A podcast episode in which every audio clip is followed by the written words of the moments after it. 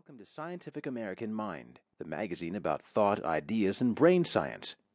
You will hear seven fascinating articles in this issue. You'll learn how a rare disorder is offering new insights into the nature of pain, and how troubled teenagers don't necessarily have immature brains.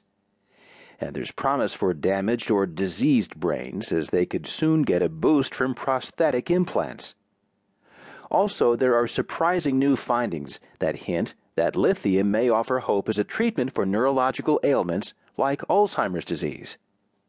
But we'll start with the first of two articles that deal with the psychology of food, Through a Glass Darkly, by Christian Eggers and Verena Liebers. Correcting a mental reflection can help sufferers of eating disorders. They all look the same in front of the mirror, attractive and slim, but one after another, they get up in swimsuits and bemoan their physical faults fat thighs, shapeless silhouettes, flat chests. These young women are participating in group sessions focused on body image, co sponsored by the University of Bochum and Mainz in Germany.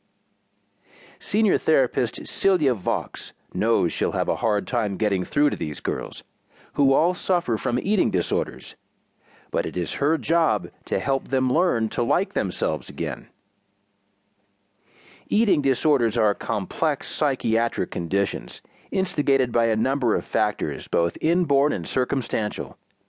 For most patients, however, significant mental pain stems from having a faulty body image, a term psychologists use to describe an individual's internal picture of his or her exterior form. In truth, this image more accurately reflects self esteem than physical appearance. It is based not so much on fact as on emotion and the opinions of family and peers, as well as cultural ideals, can dramatically alter its dimensions. Most people have body images that roughly match their shape. For those with eating disorders, though, this mental picture becomes warped like a reflection in a funhouse mirror, severely distorted and often grossly obese. Ideally, treatment plans must be multifaceted, including nutritional, medical, psychiatric, and psychotherapeutic interventions. But as programs such as Vocks's show, tackling body image head on, can offer some patients a first step toward escaping the vicious cycle of an eating disorder. Starve, binge, purge. Finding new and more effective ways to treat eating disorders is vital. Their incidence continues to rise in the developed world. In the U.S. alone, recorded cases have doubled since the 1960s.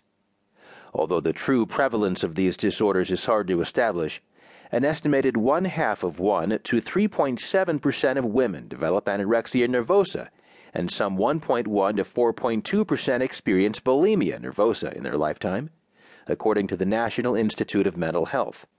Within any given six month period, another 2 to 5 percent of Americans succumb to a binge eating disorder. Of the three, anorexia nervosa is most deadly. Sufferers starve themselves, exercise excessively, and still think they're too fat, even when their bones jut out from their skin.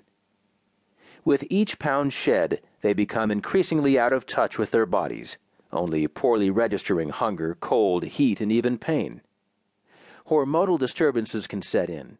Women often stop menstruating, and men experience impotence.